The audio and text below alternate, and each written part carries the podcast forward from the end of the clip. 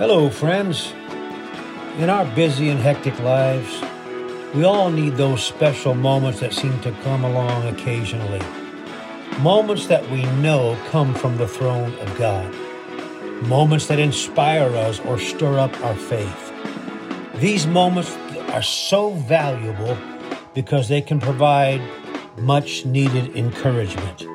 So take a pause in life and enjoy this new podcast series that we are titling Inspirational Moments. Short, brief, and we pray very inspiring. Remember, great is the Lord and greatly to be praised. And the last moment before the walls fell, they were told to be silent the whole time. And then they shouted.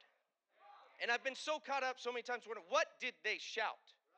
But what it boils down to is we have got praise, we have got a sound that is unlike anything in the world. We have got a sound individually and collectively that brings down walls, multiple walls, things they didn't know how they were constructed, didn't know how they got there, but they just knew that they have a sound of praise that can overcome the enemy. Amen.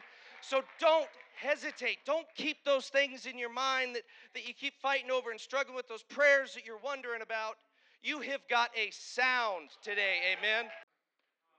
The enemy always shows up, Brother Corey, at just the right time. The moment you get a little momentum toward God, the moment you get a little forward motion towards the things of God, it is not just a coincidence that things come into life at that time. Because the devil knows he has a short time. That's a Bible verse. He has but a short time, and he is working feverishly to keep you from getting grounded, established, founded in the Word of God. That's why it takes faith. Just push through when you don't feel like it, bro. Just make it happen when everything in your world is saying, Not tonight, not today. I'm telling somebody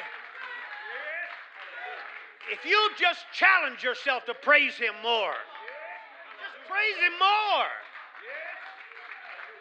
You don't have to do it to show off. Do it at the post office. Who you need to be praising Him if you're in the post office. Or if you're at DMV, you need to be praising the Lord.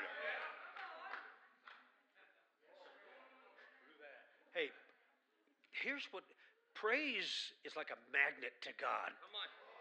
He's always with us, yes, no doubt about it. But it's just like His presence is amplified when we start praising Him.